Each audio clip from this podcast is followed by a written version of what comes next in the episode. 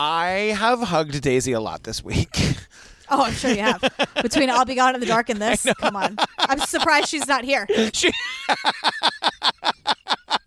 Every time I walk into her room now, she just goes, Daddy, I know you love me. I know, God. She's like all of us, all the listeners. Girl, we know you love your kid.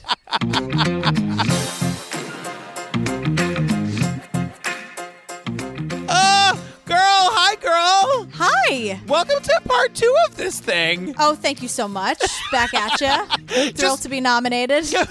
Just a reminder if you want more Jillian and me, if you want more fun laughs, good times, join us on the Patreon, you guys. Uh, over 150 full bonus episodes to download and binge right this second. Uh, we just finished I'll Be Gone in the Dark, Fear City. You know what's on there. Yeah, Fear City's up next. We're doing the vow after that. But how about things we've actually done? Yeah. Uh, Tiger King, Don't F with Cats, McMillions, The Jinx, Madeleine McCann, and then just a bunch of fun like after parties. Sometimes we send you stuff in the mail every once in a Yeah. while. Zoom hangs. You get- it's just a whole thing. There's ad-free versions of these episodes. If you want to check it out, go to patreon.com slash true crime obsessed or go to our website, click on the Patreon link. Um, girl, should I tell them about the merch this week? I think so. Yeah, because I feel like it's just like same old, same old. Yeah. I feel we got to switch it up or else they're not going to listen. Totally. All right, you guys, look, we've got tons of merch. We've got like t-shirts, mugs. It's all the sayings and all the the buzzy, fun words. I'm not good at doing the merch, girl. You're way better at it than me. It's a lot of pressure because it's a little self-congratulatory, Yeah. saying like all the stuff, all the stupid shit we say that you wanted on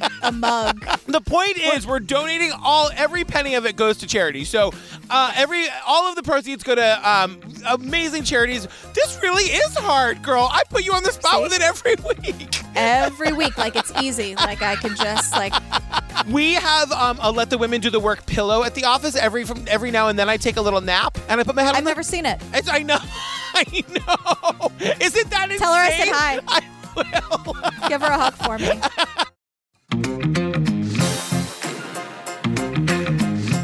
All right, girl. What are we talking about this week? we're wrapping up our coverage Yes. of the three-part id coverage on the atlanta child murders Yeah, it's not a comedy, you guys. It's not. it's a not that's my bit but i'll let you have it it's not a comedy From 1979 to 1981, the city of Atlanta dealt with the unthinkable. All the children are between 8 and 15 years of age.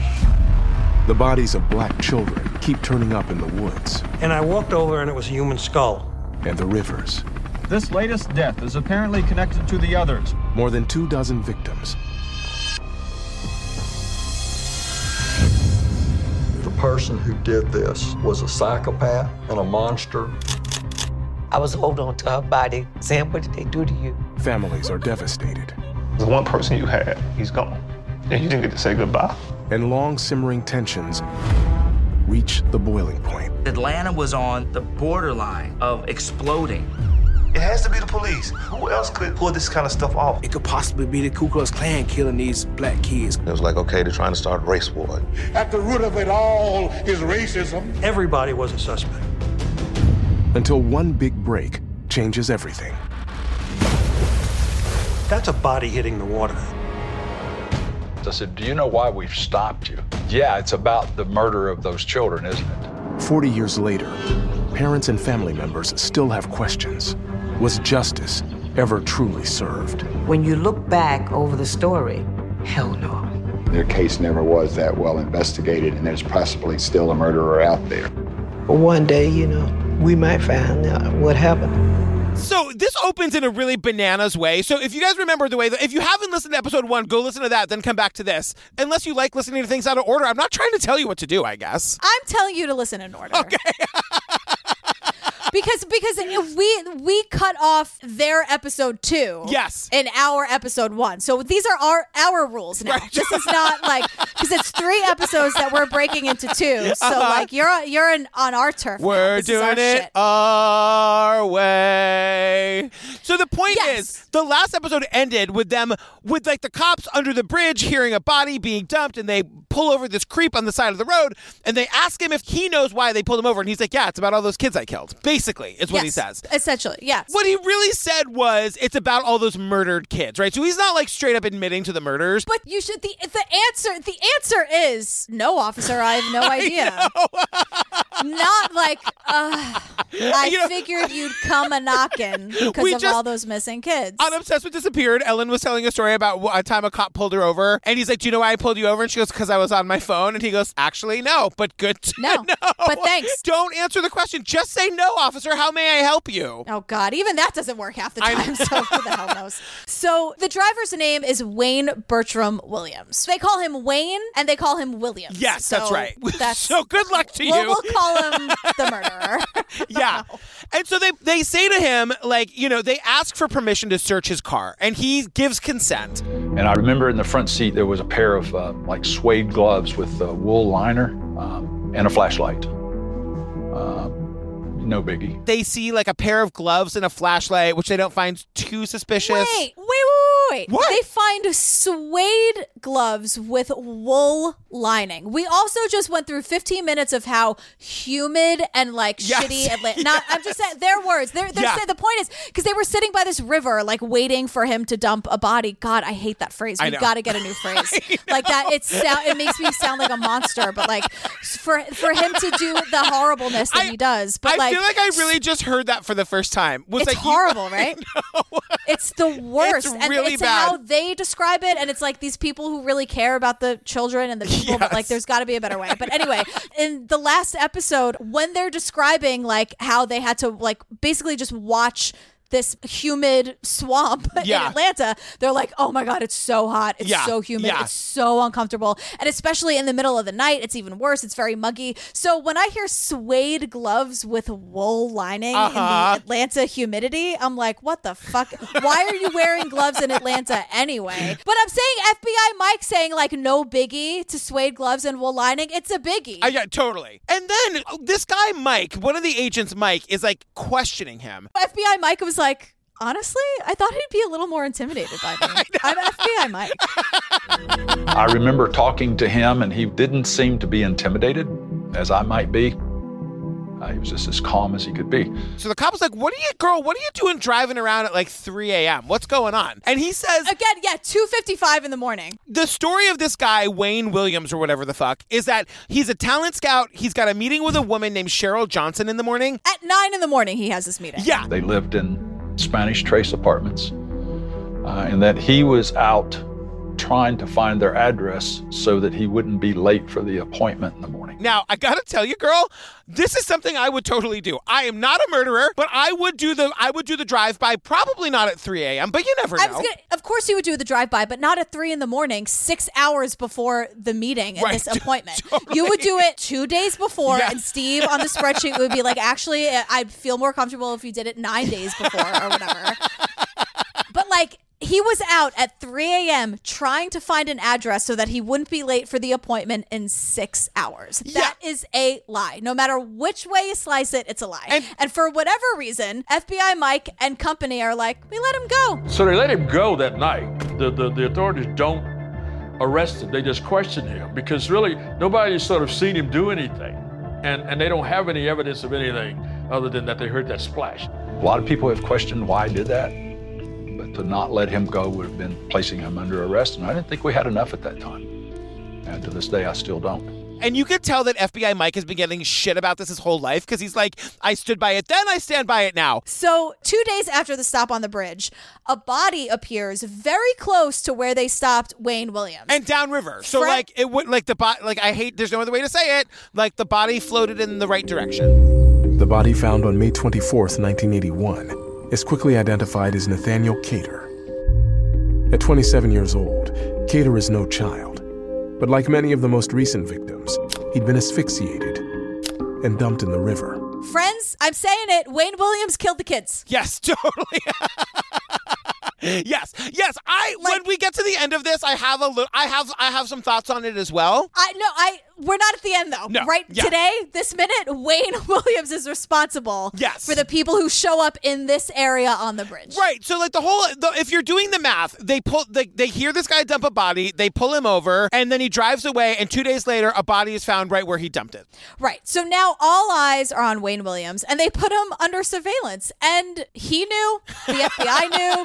It was a very someone I think I don't know if it's FBI Mike or FBI Jim, but they're like, "Oh, he knew we were there. It wasn't a covert operation. It was extremely overt." And I'm like, "Oh, is that the the clinical definition of it?" We wanted him to know that he was under constant surveillance.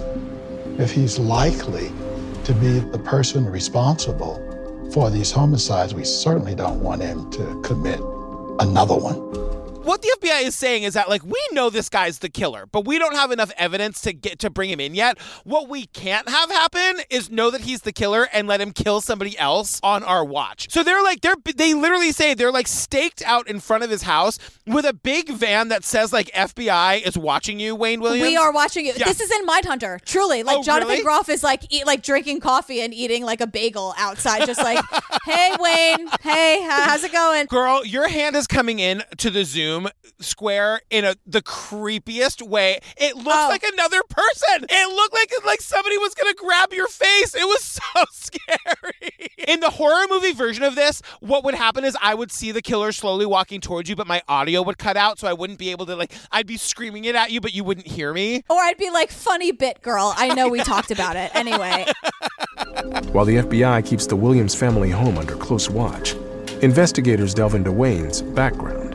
So we learn we learn about Wayne Williams and his family. And here's the thing. Remember John Douglas, Mindhunter guy, FBI profiler? Yeah. Remember we learned like there are a couple things that the FBI was like, here's what you should look out for with the murderer of these kids. Totally. Uh, he's a single black male. He's an only child. Probably lives with his parents. Yep. In his 20s, highly educated. You guys, Wayne Williams ticks every last box. Yeah. He lives with his parents. He he and then we realize that he like has this obsession with uh with like the fire department and the police department. I know. They call him like a yeah, I don't they have a word for him, but like he's this weird guy who like makes Oh, money. they, they, no, it's not a weird. It's a groupie. They call Oh, him a groupie. Yes, yes. So he he would be this like like police like law enforcement police and fire groupie, right? Like he would try to get there before the TV station did. But also also, this guy had an old police car. He put the I lights back on it. He had a scanner in there. Like he thought he was like part of the gang. And I'm thinking, this is the guy. It's I know. exactly what they described. I know. It's so fucking creepy. Oh, and also he is trying to break into the music industry and really try to be like a manager. He was a producer. He was out in a lot of the different scenes. His goal was to try to find the next Jackson 5 and that he was looking for youngsters to audition and take to the studio so that he could form this group. He has a shortwave radio station for a period of time and would be trying to attract young musical talent. And we see a flyer and it's like all interviews private and free like that's a big selling point and then all i'm thinking about is pat man who wanted to get into the music industry Exactly. probably had this like exclusive and free meeting i can't get over this I know. all interviews private and free I know. So it's June 3rd, 1980. They bring this Wayne Williams guy in for questioning. And at the same time, they're at his house, like searching the house and the vehicles. You guys, our girlfriend Larry, the one who's like the fiber expert, he's back. Fiber expert Larry Peterson is called to the scene. He analyzed thousands of fibers collected from victims of the killings, with a focus on three varieties that kept reappearing a rare green trilobal fiber, a violet acetate fiber, and a German Shepherd dog hair. And he says as soon as he walked into the house, he sees it all. When I arrived at the house, it was already dark. It was a medium-sized house in a what appeared to be a middle-class neighborhood. Went in through the carport entrance. As soon as I walked into the bedroom, I saw there was wall-to-wall green carpet. They have a German Shepherd, and here's a bedspread in the suspect's bedroom that has a violet acetate. Green carpet, yep, wall to wall, baby. Yeah. German Shepherd hairs, I'm like, bingo. They have a German Shepherd that they better have been nice to. I know. Damn it. and then this like violet acetate fiber, don't 100% know what that is, but it's on the bedspread and like kaboom, like all Yeah. three, like here we go. I just can only imagine when you're Larry and you've been staring at these fibers under a microscope for two years, and you walk into the house and you see them. Like the hair on the back of his neck must have just exploded. Yeah. And Larry collects exactly what he needs. So while Wayne Williams is being questioned, Larry is like getting, like ticking everything off his list, saying, got this, got this, got this. And he gets back to the lab, gets back to work, and they are instant matches, like faster than anything's ever Yeah. been matched ever. I know. and it was it was instantaneous. Like After nine months of searching, Peterson is convinced he's found a single source for all three Wayne Williams' house. Holy cow, there it is. and that's how the ID episode two ends, where Yes. Larry's like, we got a match! No questions asked. We fucking got it. It's the gay bar party I wanted, a gay Saturday night party I wanted on the on the bridge. Totally. When they got the guy, Larry's like, Jillian girl, I got you. Let's go. Oh my God. He's playing like the entire like early Madonna catalog. We're getting like Burning Up. We're getting like, Lucky Star. Oh, we're getting all of it. We're getting Lucky Star. All right, so now we're at episode three of the ID coverage. It's called Requiem, and basically, like the whole opening is just like is reiterating the fact that like the fibers that they, that Larry found in the house are now like connecting all the victims. as Wayne Williams is being questioned. Like it's simultaneously, like Wayne Williams is being questioned, and Larry is just like, "You guys, we got him." But so this is my big question, girl, because like the house where the fibers all are, obviously the bodies were in the house. He lives there with his parents. We see the house today. It is a small, tiny house. Those parents had to know something. Oh, I mean, yes, I think they absolutely did. There is, I think, a chance, again, not an expert on any of this, that he could have been carrying those fibers, but I Yeah. think it's more likely that these, oh God, these kids were in his room.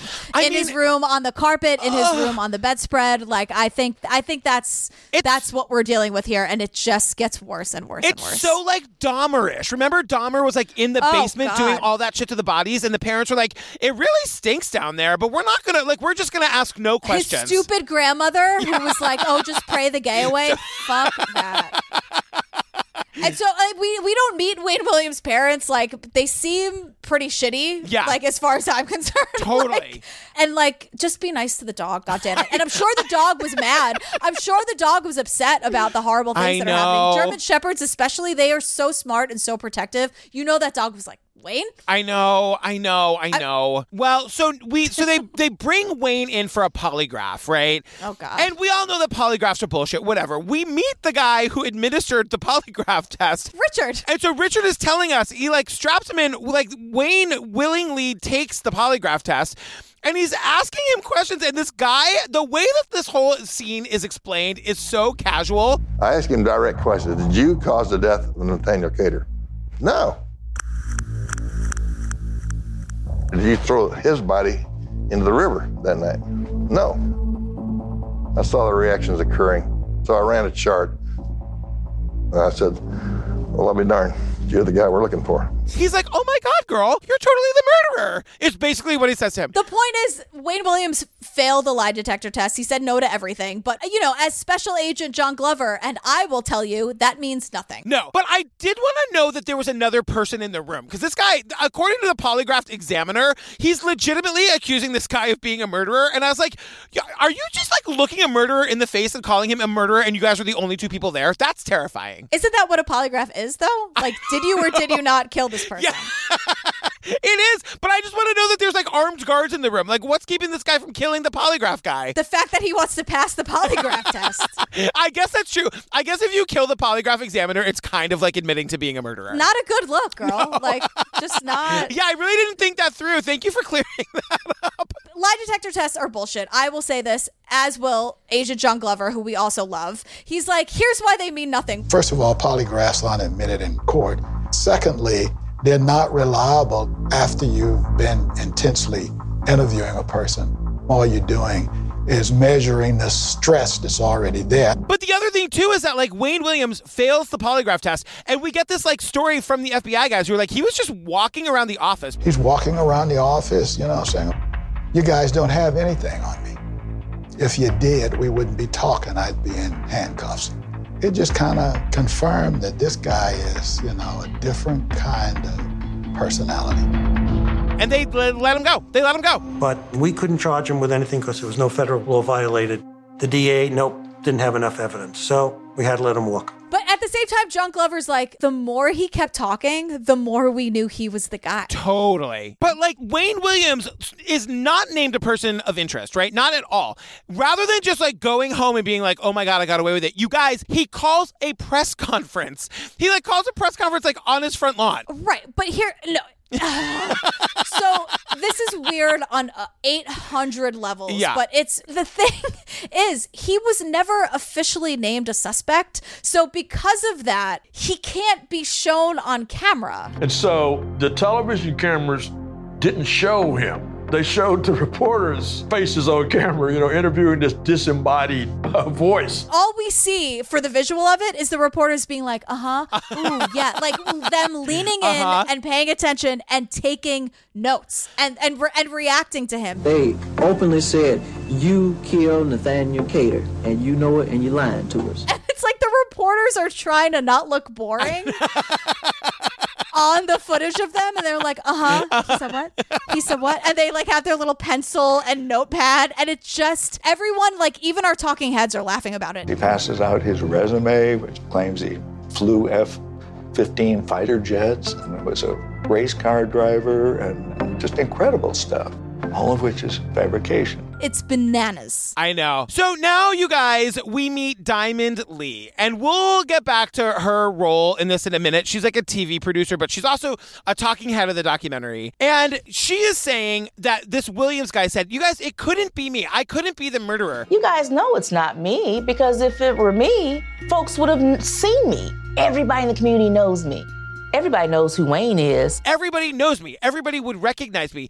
And the FBI, they're like another talking head, just basically cuts her off and is like, No, that's the point. He blended in perfectly. And why did he blend in perfectly? Because he lives in that community. He blended in perfectly in this in this society because everybody knew him. The politicians knew him, the police knew him. They tell this story about like a police roadblock where they're literally looking for the killer and they're stopping every car and like looking in the cars, but they wave this Wayne Williams guy through because they the cops know him. Yeah, and when the FBI was like, "Girl, why'd you do that?" and they were like, "Oh, because it was just Wayne." Right, Exactly. It's no big deal. Everybody knows him, and I'm like, "Oh God!" So again, the profilers were exactly right. So they're now they're like they're looking at the fibers and they're saying that like they want to charge this guy, but the DA is nervous because he doesn't want to hang the whole case on the fibers because it's not an exact science yet. You guys, guess what's happening in Atlanta that week? It just happened that there was a gathering of fiber experts in Atlanta, some of the best fiber experts in North America. There's like this slew of scientists. They're like professional fiber studying people. Like their job is to be great at the fiber. They're and they're excellent at it. There's like a fiber scientist convention in Atlanta. They have theme music. They have a slow walk. They're living their best lives. They take the fibers over to this convention. You know, they got to go to like the Hilton downtown or whatever. Oh my God. And they bring the fiber stuff, and all the fiber experts look at it and they're like, no, this evidence is rock solid. And they looked at some of the fibers and said, This is unbelievable. These are extremely significant fibers. And they're like, just to bring it home, this is our lives. we love fiber. Like we dream of seeing a match, a match this good.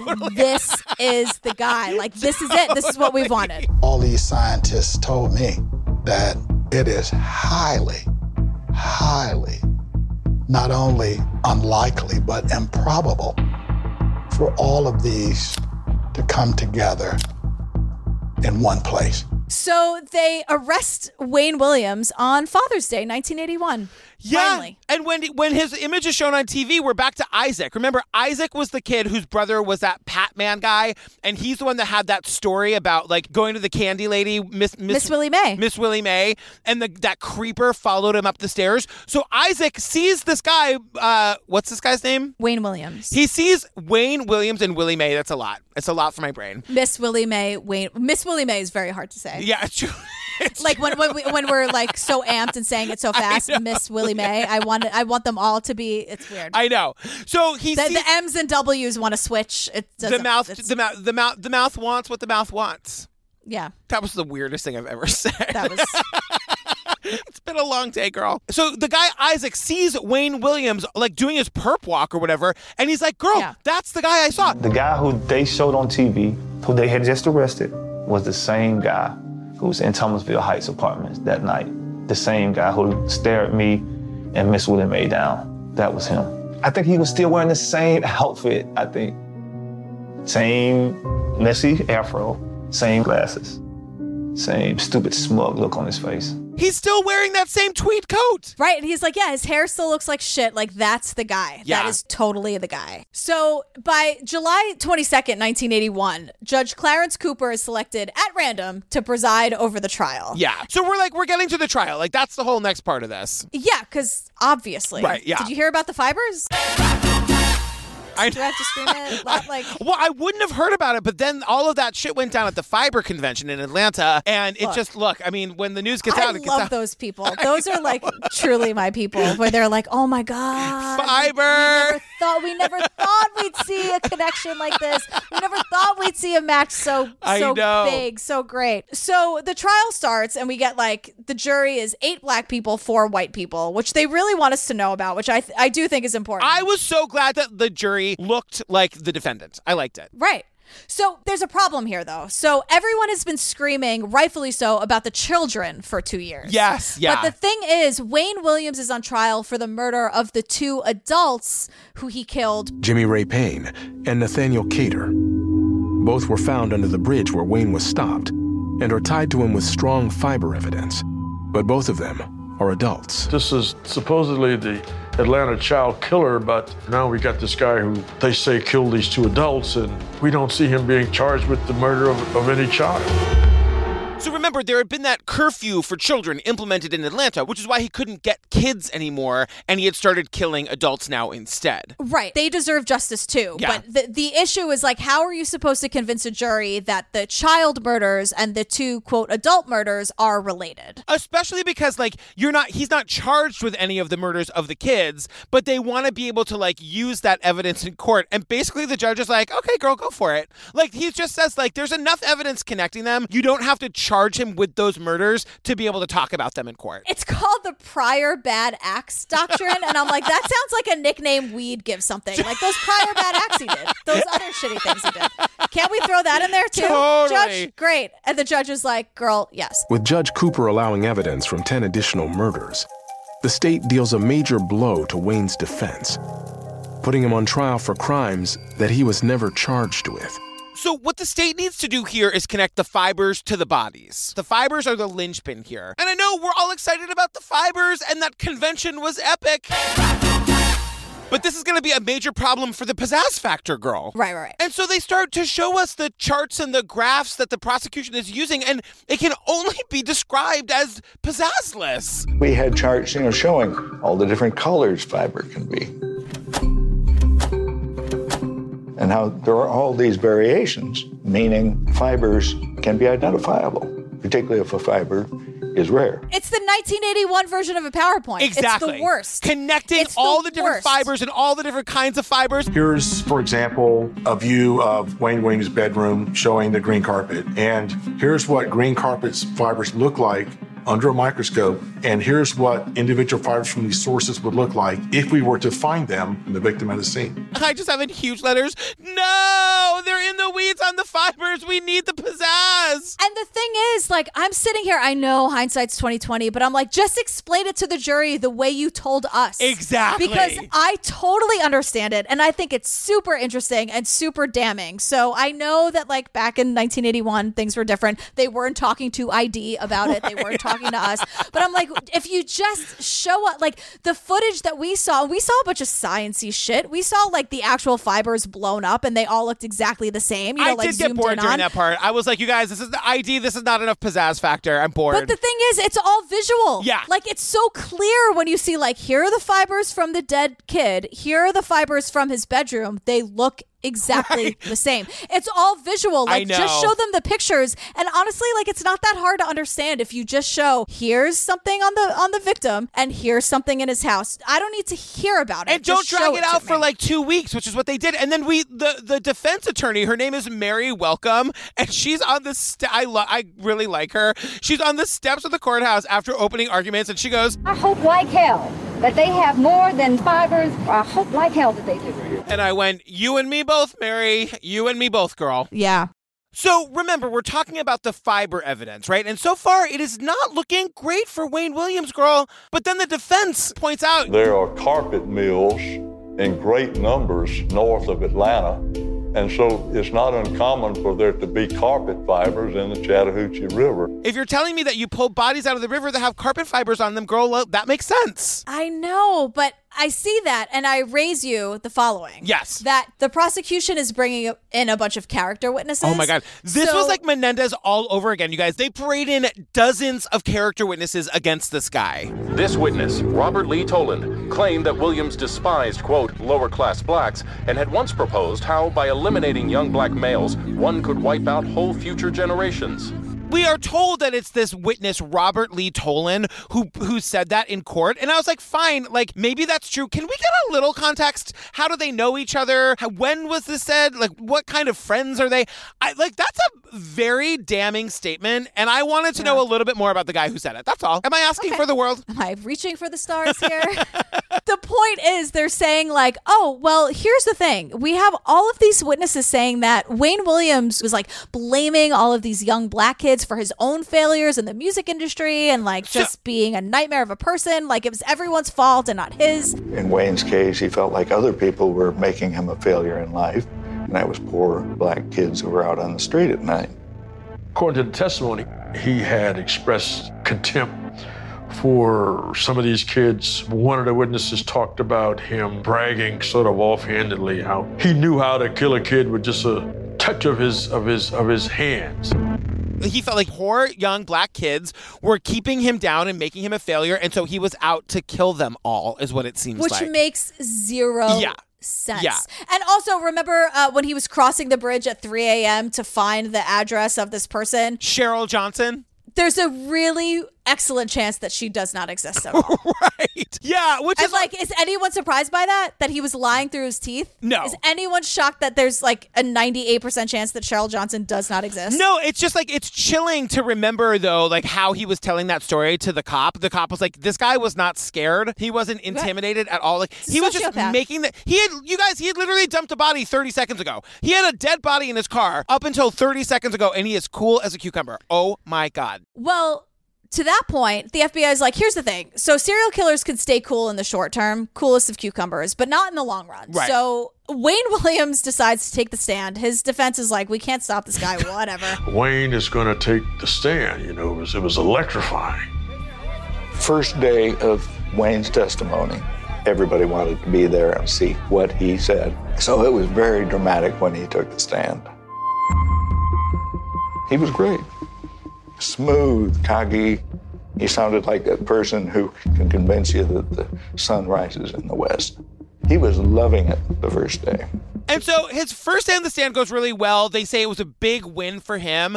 And so their plan for day two is to like get him riled up on the stand, to like to like bring out the serial killer in him. Right. And so the deal is the prosecution's like, we're just going to keep him on the stand for as long as possible. And we're really going to bait him. And we're going to get all in his face. And we're going to ask him all these questions. And we're going to be a little accusatory and just kind of break him. What we did was go through all the same questions we had asked the day before.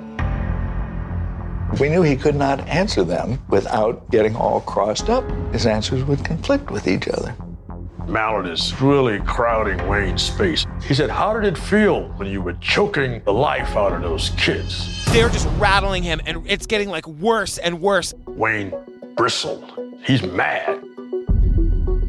And he comes up to the edge of his seat and he, and he points at Mallard. And Wayne says, I didn't kill anybody.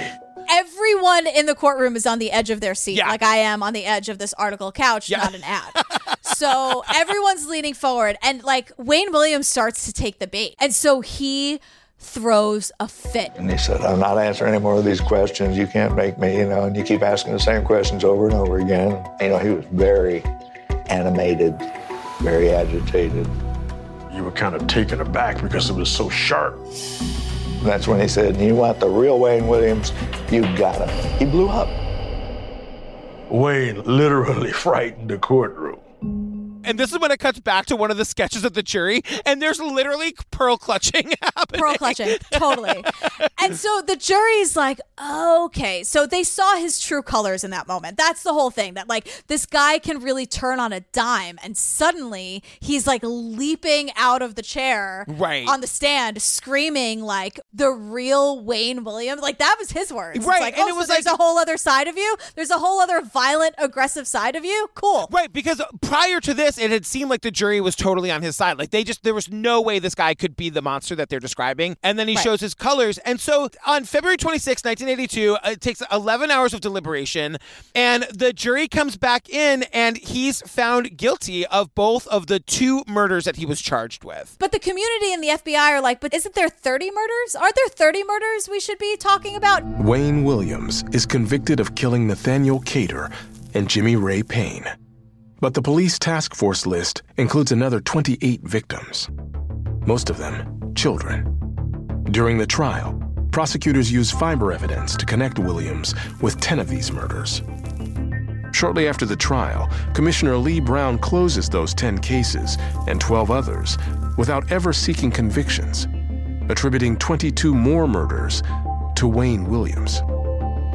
Five cases are handed back to the jurisdictions where the victims were found, and one child is still missing. And so, what we learn in this documentary, whether it's true or not, is that the FBI says that they only were able to convict on these two murders because they only had the evidence to convict on these two murders. Maybe it's true, I don't know, but the rest of the families of the actual children who were killed are left thinking that the FBI and the cops and whoever is investigating just doesn't care about their kids. Well, and I also think the families would accept this outcome, the fact that he's going to be in prison for the rest of his life. I think they would have accepted that more if they felt like people and law enforcement specifically gave a shit about their kids Totally. this time. Totally. Like, you know, like and some of our friends here did, they totally did, but like the commissioner didn't, the mayor didn't. And so like these families don't know the inner workings of the FBI and now they're, you know, again, we're only hearing about this now on ID. So all they knew was that all they remember is on the six o'clock news, the the mayor saying there's no connection. I don't know. Yeah. So I feel like if they felt like they cared about the kids, they'd say, well, at least he's behind bars and it doesn't matter how he got there. But that's wasn't communicated. we start to hear too from the FBI that like even though we attribute all those murders to him, we know that they, he didn't do them all. If you look at the list, Wayne Williams clearly did not kill everyone on that list. I don't think anyone in the FBI has ever said, to my knowledge, that he killed all of those children. I, I don't believe it because I know of several that I know he didn't. Everyone in law enforcement knows that he had nothing to do with the two girls. He says everyone in law enforcement knows he didn't kill those two little girls, Angel and Latanya. But like those deaths are attributed to him. So who did? Like why aren't you inve- if you know that he didn't do that, why aren't those deaths being investigated? It's it's shitty. So, okay, you guys, I think this is going to be the point where we're going to have to ask you to pull over. This is I'm like rubbing my face and my temples. I'm Yeah. Uh, okay. So this Wayne Williams guy is in prison. 16 years, his case goes nowhere. In 2003, he decides he's gonna like he- on his own mount like a PR campaign for himself and try to get like the public on his side. So he's writing letters to this radio show host Frank Ski in Atlanta, and so this guy Frank is like reading his letters and like falling under his spell. Because Frank was a kid in Atlanta when this whole thing was happening. So he feels a very personal connection to this. You're a kid growing up when all of this is happening, and then the guy who gets accused of killing kids is now writing you. So Frank calls Diamond Lewis, who we talked about a little bit earlier. She's like a TV producer. I got a call from Frank Ski late at night one night, and he said, Diamond, I've got an exclusive. We're going to go and interview Wayne Williams. And he was like, "Girl, let's go see this Wayne Williams guy in jail and at least see like what he has to say." And so they decide to go in 2005, and we see pieces of this interview. Because none of us have really had closure in this thing. Not the families, not Wayne, and not the people of Atlanta. Absolutely. I just want to say this from the heart. Wayne Williams, me, I have never hurt, I have never killed anybody in my life. The thing is, like, he is maintaining his full innocence. So he's saying he didn't kill the two adults. He's maintaining 100% I'm being railroaded. I didn't kill a single, single person. Yeah. And I think that that's just not true. No. I don't think he killed all of the people attributed to him. Yeah. But he definitely killed at least these two people. Um, girl, he also refers to himself in the third person. I was wondering how you took that. I feel horrible about it. I just, as if I couldn't hate this person enough. I know, I know, and like, and and he's like, I mean, this guy's a murderer. He killed all of these kids, and so Diamond says to us, Frank and I walked out of that facility. We looked at each other and we knew at that moment that we were thinking the exact same thing.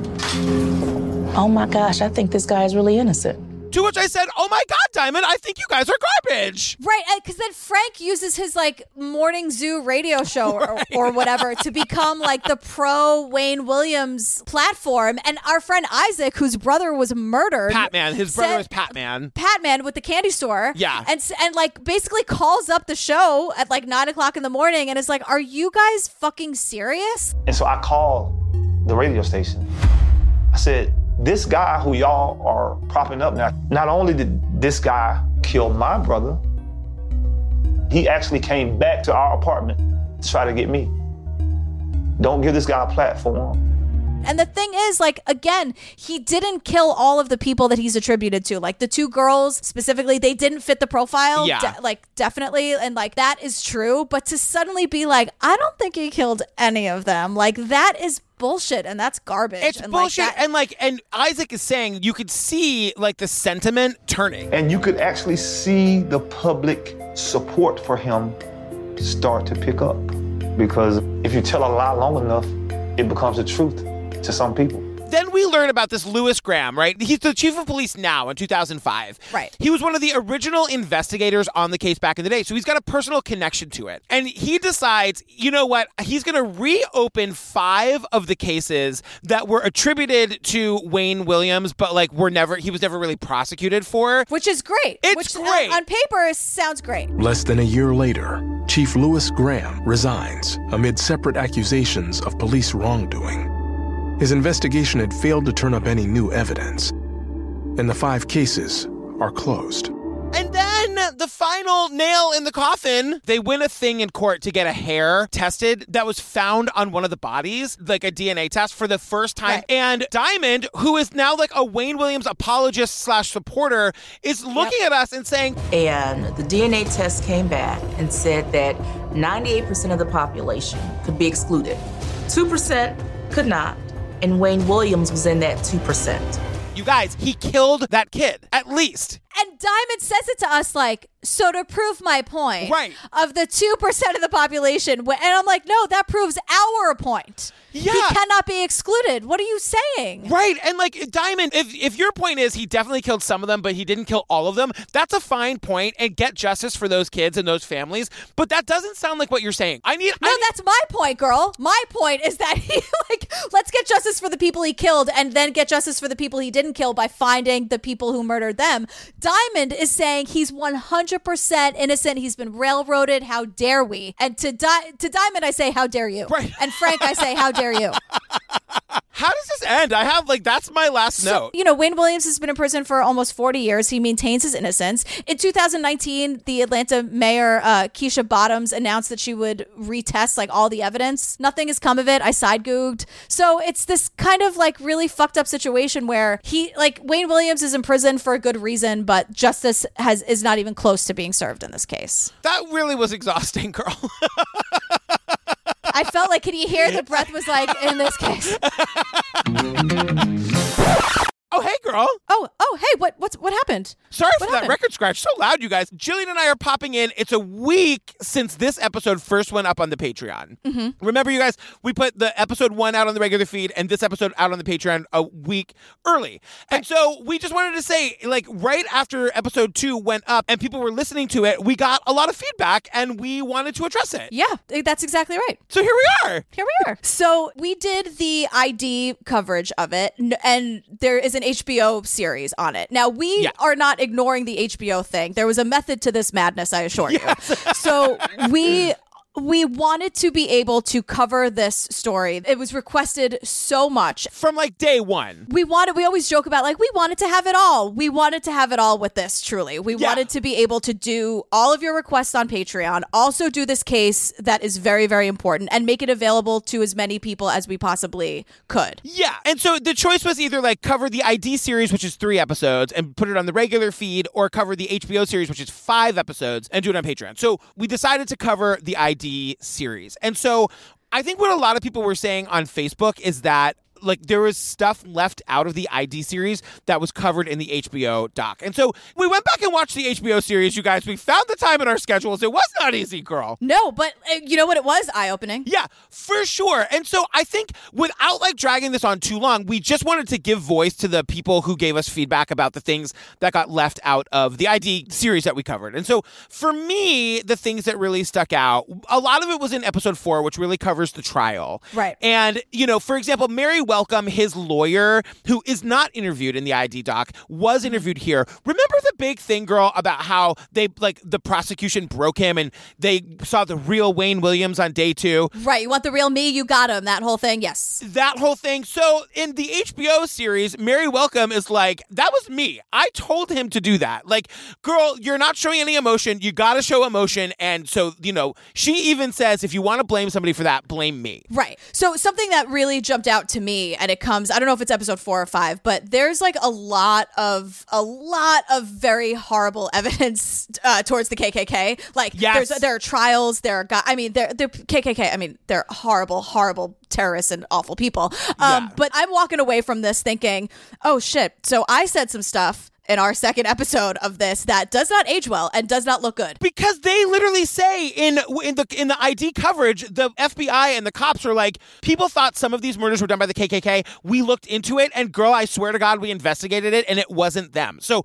you know, based on what we covered, we were told it was investigated, and it wasn't the KKK. And then from where I'm sitting, which is a great view of testimony against the KKK, uh, yeah. So my mind has changed on that. Absolutely. I don't. I don't know if he is 100 percent innocent, but I stand by what I said in our coverage of it, which is he did not kill everyone that he is charged with. No, and like the big thing that I think people wanted us to know, somebody said that the black community by and large does not believe that Wayne Williams is the Atlanta child monster. Mm-hmm. Now, I don't know if that means that this person is saying that they believe he didn't kill any of the kids or he only killed the adults or he didn't kill the adults. I mean, another takeaway from the HBO doc was that Yusuf Bell's mother, he was one of the one of the kids that was murdered and had Wayne Williams wasn't uh, charged with his death, but it Right, was one right, of the ones that was quote pinned on him. Yusuf Bell's mother believes that that Wayne Williams didn't kill anybody. Right. That he was literally just a scapegoat. And so that was another major takeaway for me.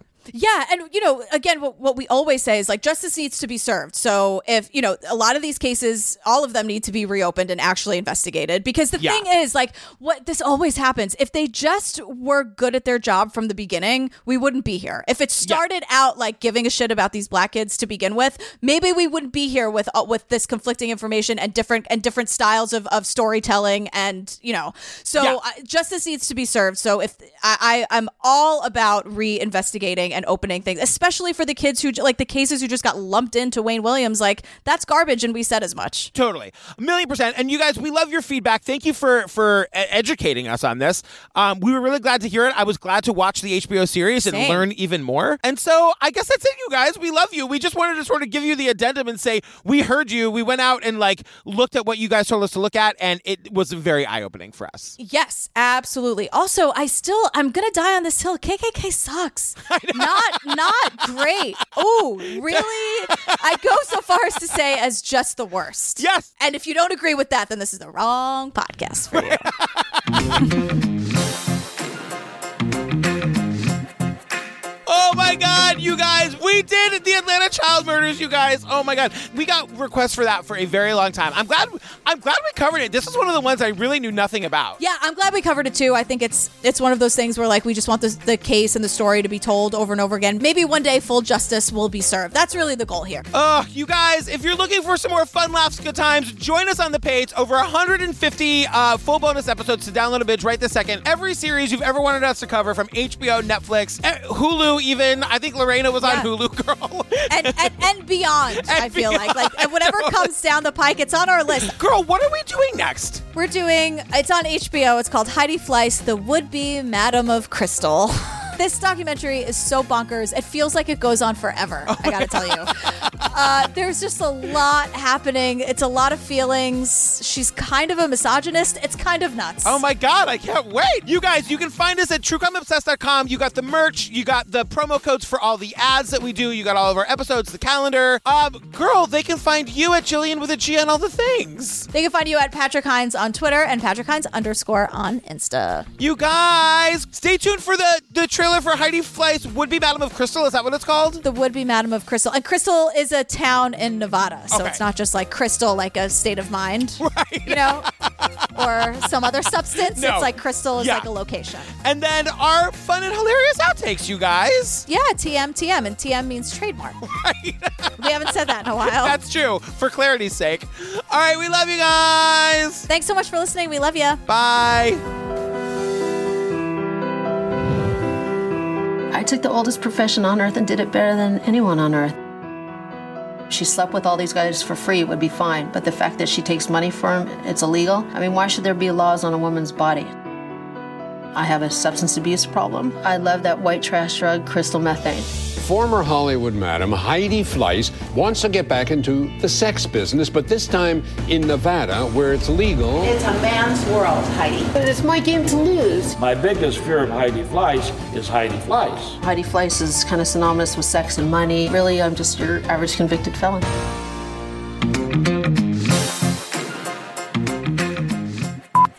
Last episode, or this current episode, it's very confusing when we split three episodes into two. But the whole You're point really is like with it. Look, I'm here for you on this journey. I want you to know that I got your back. The- here- Jonathan Groff has we- never had a bagel in his goddamn life. eat the bagel, Groff sauce. Like it's all in the face. You're fine, girl. I know. Eat the bagel. Be happy. It's an everything bagel with cream cheese. It's so good. Oh, Just God. eat it, Groff sauce. Oh, sauce. God, I'm You'll be fine. starving. You'll be fine. Oh God, please don't make me wit- witness your gruesome murder. I don't think I could handle that. I mean, I'll try. There's really clearly not much I can do about it. If we've learned 200 anything, episodes in, 150 eps on Lady Pates.